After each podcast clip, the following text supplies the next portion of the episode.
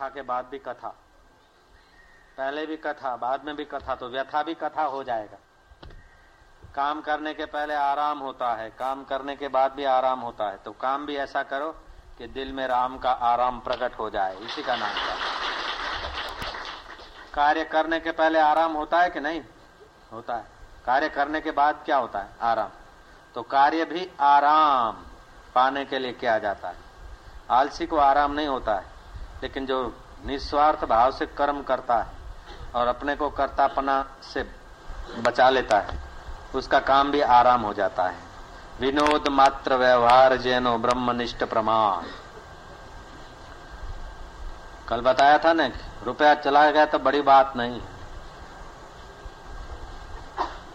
स्वास्थ्य थोड़ा चला गया तो बड़ी बात नहीं लेकिन भगवत भक्ति जीवन में से साधन भजन नहीं जाना चाहिए।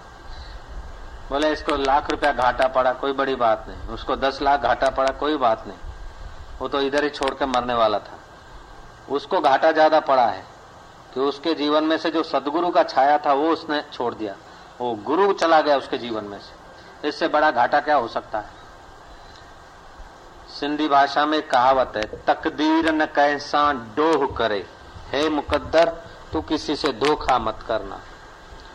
तू अगर छीनना चाहे तो दो जोड़ी कपड़े छीन लेना। दो जोड़ी कपड़े छीन लेना अथवा दो पाँच लाख रुपए छीन लेना, लेकिन हमारे जीवन में से सदगुरु की छाया मत छीनना, ऐसा एक सिंधी भाषा में भजन है। तकदीर न कैसा डोह करे, शलकेर न थे, शलकेर थिए न गुरुन खा परे, मुश्किल आहे परे थियण। ॼण पल पल आहे ज़हर पीअण तकदीर न कैसा डोह करे, शल केर गुरुन खां थे न परे। मुश्किल आहे परे थियण, ॼण पल पल आहे ज़हर पीअण जो सतगुरुओं के सानिध्य से आदमी दूर हो गया, सतगुरु के साथ जो श्रद्धा का धागा है, वो अगर टूट गया तो आदमी को पल पल में जहर के घूंटड़े पीने पड़ते अहंता के, कामुकता के, क्रोध के, लोभ के, मोह के, भय के, चिंता के। क्योंकि रक्षक तो कोई मिलेगा नहीं। मन जैसा कहता है, ऐसा तो सदियों से करते आए हैं। अपने मन में जैसा आया, ऐसा तो कुत्ता भी कर लेता है, घोड़ा गधा भी कर लेता है, पतंगिया भी अपने मन माना तो। वो देखो लाइट के आगे, चटपटा लेता है, मज़ा लेने को जाता है, मरता है। तो मन में जैसा आया, ऐसा तो महाराज मक्खी भी करने लग जाती, क्या बड़ी बात। मन के पार गए हुए सतगुरुओं का जो संबंध है, वो देर सबेर तार लेते हैं हमको। तो जीवन में से भक्ति चली गई, साधन भजन चला गया, अथवा सतगुरु की छाया चली गई तो उसका सर्वनाश हो गया। पीताम्बर दास नाम के एक व्यक्ति थे। बचपन में थोड़ी भक्ति थी, फिर जवानी की गरीबी, मुसीबतें आई। महाराज, भक्ति दब गई, साधु संग चला गया। ऐसे उलझ गए कि टेलीफोन बीड़ी में नौकरी करते। बीड़ी फूक फूक के क्षय रोग हो गया। वो बेचारे इतने गरीब आदमी डॉक्टर ने कहा, क्षय रोग तो उनके तो धरती निकल गई पैरों से।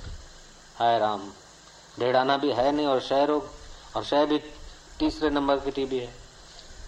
डॉक्टर ने कहा, छह महीने से ज़्यादा तुम नहीं जी सकते हो। फफड़े, फिर अहमदाबाद की बात है रायपुर में। रायपुर दरवाजे के बाहर कामनाथ महादेव। कामनाथ महादेव में, सावन के महीने में कथा चल रही थी। वो बेचारा हरा मांदा थका क्षय रोग है टीबी, वो भी तीसरे दर्जे की है। डॉक्टर ने कहा, छह महीने से ज़्यादा जीना मुश्किल है तुम्हारा।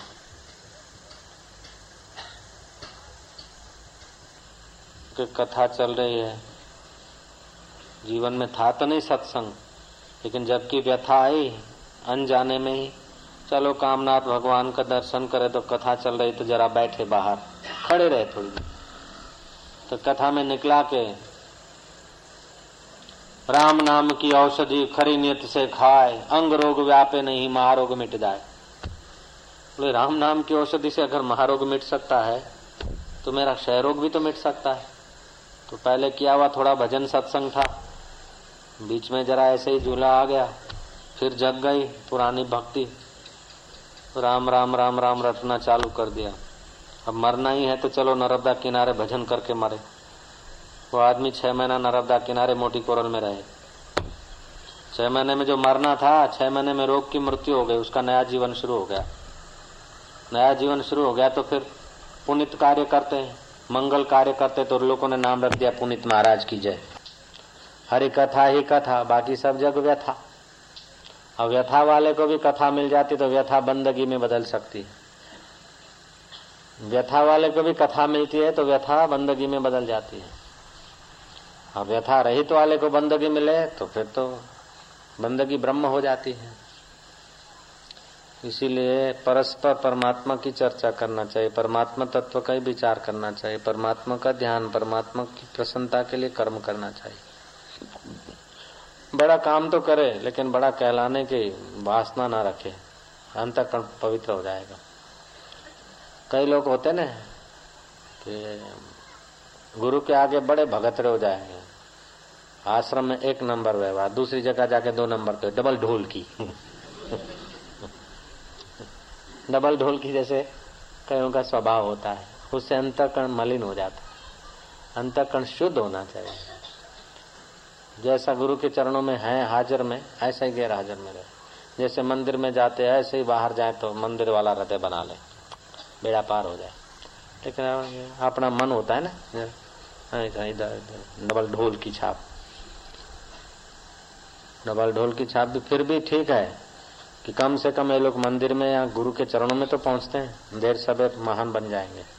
लेकिन जिन्हों के जीवन में गुरु की कृपा है, गुरु की छाया ही है, जिन्होंने खो दिया उन पर तो भगवान रहमत करे, खुदा आप इस और खुदा भी वाया गुरु के ही होगा, नहीं तो सीधा तो आज तक खुदा किसी के पास आया नहीं, हमने तो देखा सुना नहीं। जब भी खुदा रहमत करता है तो किसी फकीर के द्वारा करता है, संत के द्वारा। समता और सुख दुख में एक रस्ता बहुत छोटी होती है, सत्संग के बाद बढ़ जाती है। सत्संग एक ऐसा धन है कि वो बाहर से दिखता नहीं आप भीतर से कोई छीन नहीं सकता। ऐसा धन है सत्संग। कितना भी बांटे, फिर भी फूटे नहीं। ऐसा सत्संग का धन है। इसलिए आनंद में माँ जब महाप्रयाण कर रहे थे तो आश्रम के समिति के लोग थे। उनको बुलाया। उनको बुलाया कि देखो बाबा, वैसे बोलती थी माई। बड़ा सरलता से, संत का हृदय तो उदार होता है, सरल होता है।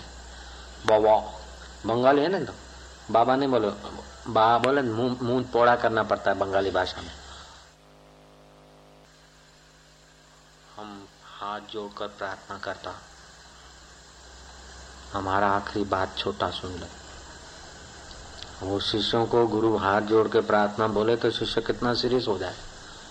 उन्होंने एकदम एकाकार होकर सुना। बोले, आश्रम का काम काज ये सब संभालोगे? लेकिन काम काज का समय ऐसा रखना कि सत्संग के समय लोग सत्संग में बैठ सके। कई लोग सत्संग के समय सत्संग में नहीं बैठेंगे और इधर उधर फालतू गप्पा लगाएँगे। हज़ार काम छोड़कर, हज़ार गप्पों पप्पों की बात छोड़ के जो दस मिनट का काम हो तो आठ मिनट में निपटा के सत्संग में पहुँचे। और सत्संग का ऐसा समय रखा कि सब लोग सत्संग ज़रूर सुने। और हम कुछ नहीं बोलता, इतना हमारा को भिक्षा दे दो। हम जाता, अर्थात महाप्रयाण। हमारे को इतना भिक्षा दे दो कि आप लोग, हम नहीं भी हैं तो आप लोग सत्संग कर। संत मिल जाता, ठीक है, नहीं तो पुस्तक पढ़ के सत्संग कर अब उस माई की तो कोई आवश्यकता नहीं थी। लेकिन वो जानती थी कि सत्संग का क्या मूल्य है। और वो ऐसा बोल गई हरि कथा कथा। बाकी सब जग व्यथा। तो कोई जग की व्यथा की बात करे तो भी हरि कथा करके अपना हृदय चोखा कर लेना चाहिए। इसीलिए आपने देखा होगा कि सत्संग पूरा हो जाता है, लोग चले भी जाते हैं।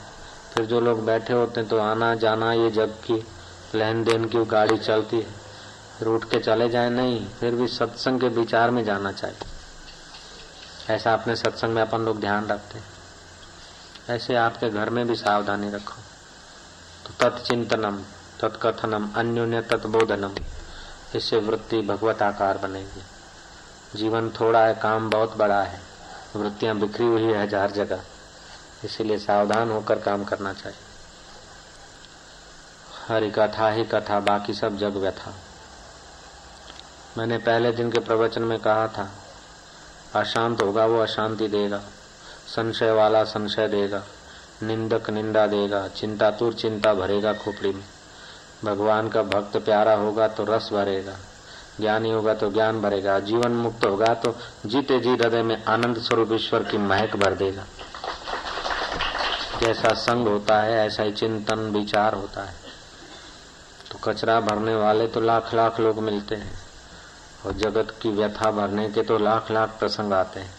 हरि की कथा भरने का तो कभी कभी अवसर मिलता है।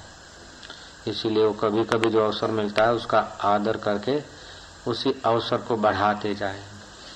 तो कल्याण होगा। पतन की हज़ार हज़ार जगह है, गिरने की लाख लाख जगह। है ये संसारी तो गिराते हैं, लेकिन अपना मन भी गिराता है कि चलो जरा आराम करें, आलस का सुख। वो तो फिर भैंसा बनेगा। बस चबाना खाना दूध देना बस सोना मरना बस आलस के सुख में मन बोलेगा चलो आज आराम कर ले आराम राम में है बिस्तर पे आराम तो मरीज करते हैं मन को समझाना पड़ता कि उभो था बैस ध्यान में उभो था बैस जप में उभो था कथा ની જગ્યાએ ચાલ करना पड़ता है पहले तो अपना मन धोखा देता मन के धोखे से बचते तो फिर कुटुंबी बोलते કે રોજ રોજ હું જવાનું કઠામાં ગયા બાપુ આવે ગુરુ મહારાજને દર્શન કરીને પટાઈ જવાનું બીજું શું ગુરુ મહારાજને પટાવા જવાનું ખબર ને જો પોતે પટી જાય गुरु महाराज को पटाना नहीं है अपने मन को पटाना है जगत की व्यथा से बचना है ओ गुरु महाराज को सफरचंद की जरूरत नहीं तुम्हारे हाजिरी की जरूरत नहीं लेकिन तुम्हारे अंदर छुपा हुआ जो चैतन्य है उसको चमकाने की जरूरत है मुक्त होने की जरूरत है तो जगत की व्यथा से बचने के लिए सत्संग का विचार करना चाहिए। स्वाध्यायम प्रमादम न कुरियात। स्वाध्याय में कभी प्रमाद नहीं करना चाहिए। हज़ार रुपए चले जाए तो हरकत नहीं। लाख रुपए चले जाए तो हरकत नहीं। जीवन से सत्संग न चल जाए। सत्स्वरूप ईश्वर का चिंतन न निकल जाए। ईश्वर का चिंतन नहीं करेगा तो शत्रु का चिंतन होगा। एक महात्मा कथा करते थे। तो उसकी कथा में बहुत लोग आते थे, बहुत लोग आते तो बहुत स्वभाव भी होते, बहुत लोगों के बहुत स्वभाव होते। तो इसमें कोई महात्मा जी का सत्संग में लोगों को आनंद भी आता था। लेकिन कोई अपने मन के, अपने स्वभाव के होते हैं तो महात्मा कुछ थोड़ा कोई दो शब्द बोले होंगे, किसी की उन्नति के लिए, शिष्टाचार के लिए डिसिप्लिन के लिए। तो उन सज्जन को जरा ऐसे लग गया कि हमने दम दम आ गया અમને આવું કહ્યું અમને આવું કહ્યું પણ લ્યા આટલા દિવસ તમને બ્રહ્મ કહેતા હતા ઈશ્વર કે ઈશ્વર તત્વનું જ્ઞાન આપતા એ ન ટક્યું, પણ એક જરા ના જે નાનકડી ટકોર કરી, એ ભૂતળું કેમ પહેરી ગયું? રોજ અમૃત પાતા હતા ઘૂંટડે ઘૂંટડા, પ્યાલા પ્યાલા ભરીને. એ એ એ તમે પચાવ્યું નહીં, અને બાપજી જરાક એક ટકોર કરી, તો કે હું બા બનુ કે જોઈ લે કે. તું તને જો ને પેલા બરાબર નો કથાનો ત્યાગ નહીં કરો કે સત્સંગનો ત્યાગ કરવો એ મહાન પાપનું ફળ છે सत्संग तो शत्रु के घर होता हो तभी भी जाकर सुनना चाहिए सत्संग ब्रह्म ज्ञान का सत्संग हो हरि कथा हो हरि कथा को खूब आदर से सुनना चाहिए हरि कथा ही कथा में तो जग व्यथा ये महाराज के गुरु जी हैं चित्रकूट में क्या नाम है महाराज आपका?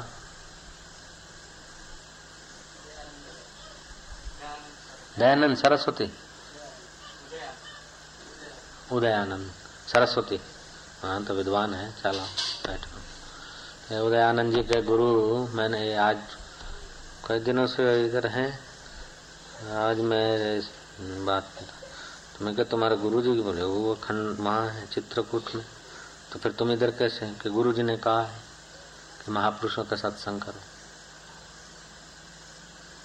गुरु जी ने तो मंत्र दिया है, वो तो जपते हैं, लेकिन आत्म शांति पाना है आत्म साक्षात्कार करना है। तो ज्ञानी गुरुओं के पास जाना चाहिए।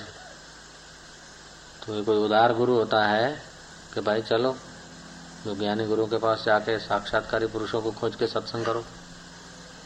तो अहमदाबाद में भी आए थे, अभी इधर भी डटे मच्छर भी लगते तभी सह के भी डटे बैठे कोई पाँच, चार, पाँच दिन से तो रहते इधर। हाँ। तो सत्संग के लिए है, मच्छर तो क्या? हम चार पैसे कमाने के लिए मच्छर के डंक सहते हैं लोग तो भगवान को पाने के लिए। वहाँ वो कुटियाओं में रहते थे। तो हरि कथा सुनने में जो भी कष्ट सहते हैं, उसको तितिक्षा रूपी तप में गिना जाता है। अब पैसे के लिए जो कष्ट सहा जाता है, वो तप में नहीं गिना जाता है। पैसे के लिए बेटे, बेटी की शादी में रात जगते हैं, वो कोई तपस्या थोड़ी कहानी जाती बेटे, बेटी के शादी में, अपनी शादी में पाँच पच्चीस हज़ार लाख रुपया खर्च कर लेते हैं, वो कोई पुण्य दान थोड़े गिना जाता है। लेकिन भगवान के रास्ते जो सत्कर्म करते वो दान गिना जाता है। श्री भगवान के रास्ते जो समय बिताते हैं, वो तप गिना जाता है। तो हरि कथा, ही कथा, बाकी सब जग व्यथा, आनंद में माँ बोलती थी। संत रूपी वृक्ष नहीं है, और उनमें, उनकी निर्मल वाणी रूपी फल नहीं है रसमय प्रवचन आदि, सत्संग आदि दर्शन नहीं है। वो मरुभूमि समझ के उस देश में, उस जगह को त्याग कर दो। चाहे सोना क्यों न मिलता हो, और जहाँ संत रूपी वृक्ष हो, उनके सत्संग रूपी छाया मिलती है आत्म शांति रूपी रसीले फल मिलते हैं। वहाँ चाहे चांडाल के घर की भिक्षा लेकर एक टाइम भोजन करने को मिले तो भी वहीं रहो। जहाँ जिस देश में संत रूपी वृक्षों की छाया है। हमको तो याद है, गुरु चरणों में जाने के बाद एक दिन भी हमारा बिना सत्संग के नहीं गया है। हमारे गुरुजी भी ऐसे करते थे। हमारा एक दिन भी बिना सत्संग के नहीं गया होगा। चाहे ज़ाहिर में सत्संग हो, ज़ाहिर में नहीं हो तो हर रोज जहाँ आश्रम में रहता हूँ, वहाँ तो होता ही है। दिन में दो तीन बार। इधर एकांत में रहते थे, मौन रहते थे, तभी भी सत्संग का समय हम आ जाते थे। आपको ऐसा नहीं लगा होगा कि बाबू अज्ञात रहे और कभी इधर नहीं आए। ऐसा कभी आपने नहीं नोट किया होगा। और शायद इधर नहीं आने का हुआ होगा तो भी वहाँ बैठ के तो हमने सत्संग तो किया होगा। हरी चर्चा आत्मज्ञान आत्म ध्यान तो ज़रूर करना चाहिए। पेट को रोटी बाद में, पहले हृदय को रोटी। दो आवश्यकता होती है। एक शरीर की आवश्यकता होती है, दूसरी अपनी आवश्यकता होती शरीर की आवश्यकता अन्न, जल, फल है। अपनी आवश्यकता, आत्मज्ञान आत्म ध्यान आत्म विचार है। तो अपनी आवश्यकता पूरी करनी चाहिए, बाद में शरीर की आवश्यकता। और लोग दिन रात शरीर की आवश्यकता के पीछे लगे तो शरीर बीमारी का घर बन जाता है और अपना हृदय अशांत होता है। लोग बड़े चतुर अपने को मानते हैं, लेकिन ऐसे लोग वीआईपी कोटा के डोंकी माने जाते हैं, गधे माने जाते हैं। शास्त्र दृष्टि से उनको वैशाखी नंदन बोलते हैं। वैशाखी नंदन माना कुंभार का हाथी, कुंभार का हाथी माना डोंकी, गधा। हाँ कोई साधारण गधा, कोई जरा चढ़िया था, पटापटी गधा हो। लेकिन ऐसे लोगों को, जैसे गधा घर बनाने में मूल मेहनत गधे की होती है। रेती ढोकर ढगड़ा करते, बाद में ट्रक में आता है। लेकिन मकान बन जाए तो उसमें रेती की तो इम्पोर्टेंस है। तो उसमें मूल मेहनत तो गधे के मकान बन जाता है साधु ब्राह्मण को लड्डू खिलाते, पड़ोसी मित्रों को बुलाते और गधा बेचारा आ जाता डंडा ही ठोकते। मेहनत उसकी। ऐसे ही आत्म शांति रूपी घर में विश्रांति पाने के वक्त ऐसे आदमी को प्रकृति डंडे ही ठोकती, भगा देती बाहर। जो देह को पोषने में सारा ज़िंदगी लगा देता है, सारा समय लगा देता है और सत्कर्म नहीं करता आत्म उन्नति की तरफ़ नहीं चलता, वो शास्त्रीय दृष्टि से देखा जाए तो वैशाखी नंदन। ये मैं नहीं कहता हूँ, श्री कृष्ण कह रहे हैं, भागवत में हाँ। भागवत का दसवा स्कंद का चौरासीवा अध्याय, बारहवा और तेरहवा श्लोक है। वसुदेव ने यज्ञ किया था और श्री कृष्ण पत्तले उठाते थे एक एक। तो उसमें कोई साधु संत आ गए। ऐसे साधु आए जिनके श्री कृष्ण ने पैर धुलाए। तो त्रिकाल ज्ञानी साधु थे, ब्रह्मवेता, उन्होंने कहा कि क्यों पैर धुलाते हो? तो कृष्ण, तुमको क्या लेना है? तुम तो जानते हो, जो हम जानते हो, तुम जानते हो। जहाँ हम पहुँचे, वहाँ तुम स्वतः पहुँचे हुए हो। फिर तुम क्यों चरण चंपी करते हो हमारे? तो कृष्ण ने कहा कि पचास वर्ष की निष्कपट भक्ति से हृदय का अज्ञान नहीं मिटता है। हृदय जरा थोड़ा भगत होता है, लेकिन हृदय का पर्दा नहीं हटता। तुम्हारे जैसे महापुरुषों की एक मुहूर्त की भी सेवा फल जाए तो हृदय का पर्दा हट जाता है और हृदयश्वर प्रकट हो जाता है महाराज। पचास वर्ष की निष्कपट भक्ति भी हृदय का ज्ञान नहीं मिटाएगी, लेकिन एक मुहूर्त संत पुरुष की कृपा हृदय का ज्ञान मिटा देगी, इसलिए पग मने धोवा दो। मुनीश्वर, भगवान कृष्ण ने चरण धोए साधुओं के। गुरु ग्रंथ साहब में आया, चरण साध के धो धो पी, अर्प साध को अपना जी। चरण साधु के धो धो पी अर्प साध को अपना जी। फिर भागवत के तेरहवें श्लोक में आया कि देह को जो मैं मानता है, जल से भरा हुए जलाशय में जो तीर्थ बुद्धि करता है, और पत्थर की, तांबा, पित्तल की मिट्टी की मूर्तियों को जो भगवान मानता है, लेकिन सा, जिनके हृदय में ईश्वर तत्व का प्रकाश हुआ, ऐसे ज्ञानी संत में जिसकी पूज्य बुद्धि नहीं ते एवं साक्षात गोखर गोखर मना गधा भागवत में आया, साक्षात गोखर गोखर, साक्षात गधा है वो लोग। जलाशय में तीर्थ बुद्धि स्नान करते हैं, धातु की मूर्ति को भगवान मानते हैं आठ मास के शरीर को मैं मानते हैं और शरीर से पैदा हुए बेटे बेटियों को मेरा मानते हैं। लेकिन आत्मज्ञानी संतों के प्रति जिनको श्रद्धा, भक्ति नहीं है उनके चरणों में बैठने की जिनकी योग्यता नहीं वे इतना करने के बाद भी भागवत ने उनको गधा कहा है मैं नहीं कहता हूं मैं तो सहमत हूं भागवतकार से હું સંમત છું ભાગવતકારથી કૃષ્ણથી હું સંમત છું હું નથી કહેતો ભાગવત કે છે श्री कृष्ण के साक्षात गो खरा और गीता में 108 गालियाँ दिया ऐसे लोगों को, कृष्ण ने। 108 गाली बिल्कुल गिन के दिया, एक पूरी माला लो ले जाओ। ले जाओ भांजे। एक सौ आठ गाली विमूढ़ा वी उपसर्ग है। वी आई कोटा का मूर्ख कहा उनको। मूर्ख साधारण नहीं, विमुढ़। मूड नहीं कहा। विमुड का विमुढ़ा नानुपशांति नरा अधमा, मनुष्यों में वे अधम। जो पर चर्चा, पर निंदा, और ये पर शरीर इसको संभालने में जीवन खत्म कर देते स्व के तरफ़ समय नहीं लगाते, वे नरा अधम है। आसुरम भावम आश्रिता, वो राक्षसी भाव का आश्रय लेते असुर लोग, वैर, झेर, झगड़ा निंदा, खाना, पीना, सोना, विकारों में गिरना, दूसरों को गिराना, ये असुरों का स्वभाव होता है। कृष्ण बोलते आसुरम भावम आश्रिता है तो मनुष्य, लेकिन द्विपाद पशु हैं। दो पैर वाले वे पशु हैं। आसुरी भाव का आश्रय करते हैं, जो आत्मा परमात्मा के तरफ़ नहीं आते।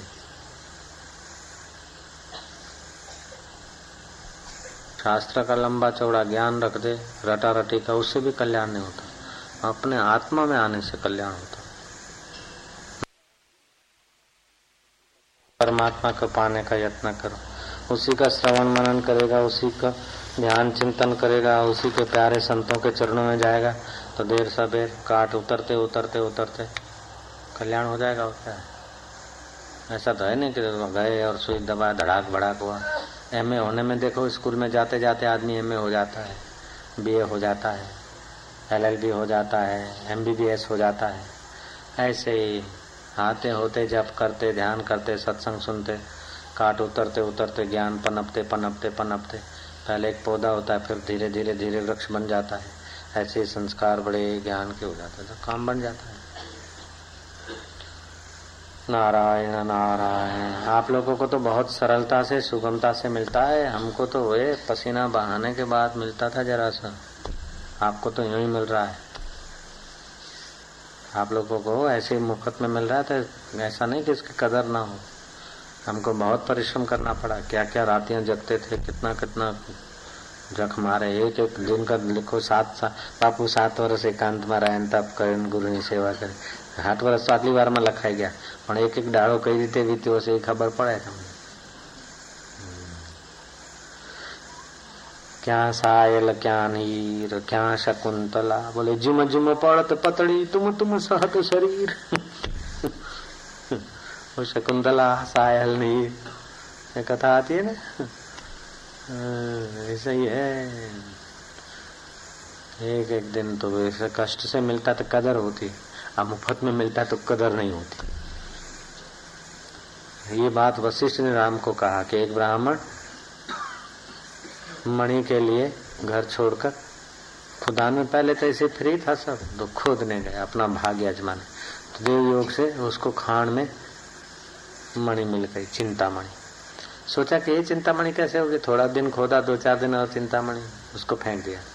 फिर उस अभागे ने कई वर्षों पर्यंत गहरी खुदानी की।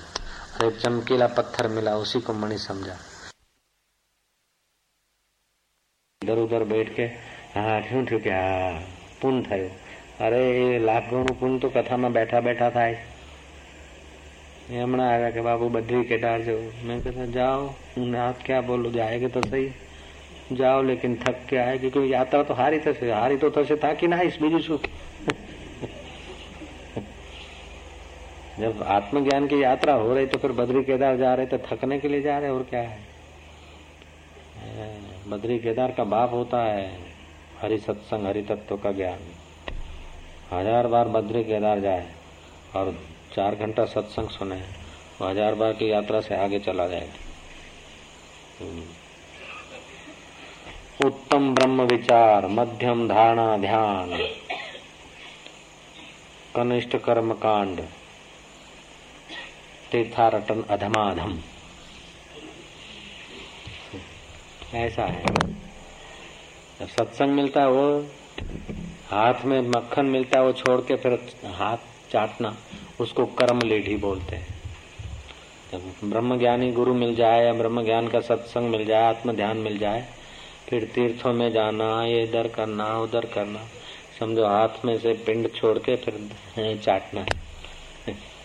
उसको कर्म लेडी बोलते हैं। उनसे भी वो लोग और नीचे हैं कि तीर्थ भी छोड़कर हरि भजन, ध्यान हो कम से कम तीर्थ में तो जाता है बेचारा। तीर्थ छोड़कर संसार की भट्टी में पच रहे हैं।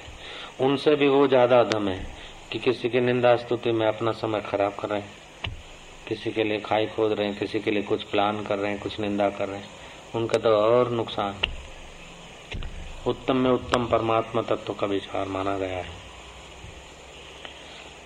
आत्म विचार आत्म विचार करते करते मंत्र जब छूट जाए तो कोई बात नहीं। ध्यान छूट जाए तो कोई बात नहीं। अगर वो आत्म विचार करके एकाकार चित्त हो जाता है तो बस। अगर वहाँ नहीं होता तो फिर धारणा ध्यान करे। वो भी नहीं होता तो फिर सत्कर्म, सेवा, जप, तप करे। अब वो भी नहीं होता है तो फिर तीर्थ रटन करे। और कई लोग तो हज़ार हज़ार फेरा फेरते हैं। उनको इतना पता नहीं, सात फेरे में काम हो जाता था, हज़ार क्यों चक्कर मारो? हज़ार फेरा हज़ार हज़ार चक्कर मारा करे। चक्कर काटने के जन्म मरण का चक्कर काटने के लिए लगाया कि चक्कर बढ़ाने के लिए लगाया है લોકો જબરું કરે છે પૈસા આપણે કઈ કર્યું કે જલ્દી કલ્યાણ થાય ને એ પાછા ત્યાં હજાર હજાર ચક્કર મારે પછી અથડાય અંદર અંદર હજી શું હું તો હજાર ફેરા ફરું છું અરે શું ફેરા પડે અમારે ઓટલા મોટા કરવા પડે રોજ રોજ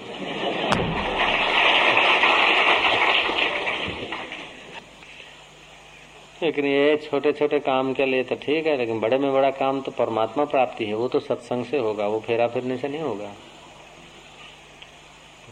वो तो सत्संग से होगा फेरा फिरने से पुण्याई होगा, ठीक है। वो पुण्याई अगर सत्संग में खर्चता तो ठीक है, और वो पुण्याई इधर उधर में खर्चता तो फिर ठन ठन पाल। गोबर ढूंढत है लक्ष्मी, भीख मांगत जगपाल। अमर सिंह तो मरत है अच्छा मेरा ठन ठन पाल अच्छा मेरा ठन ठन पाल। ऐसे ठन ठन पाल हो जाते आदमी। सर्व दुखों के नाश करने वाली ज्ञान दृष्टि है। यत्न करके उस ज्ञान दृष्टि को अंगीकार करे। जैसे मदालसा रानी थी, चुंडाला थी, सुलभा थी सत्यनुष्या थी, गार्गी थी, जनक थे, सुखदेव थे, कबीर थे ज्ञान दृष्टि में मज़बूत होने मेरा पार हो जाए।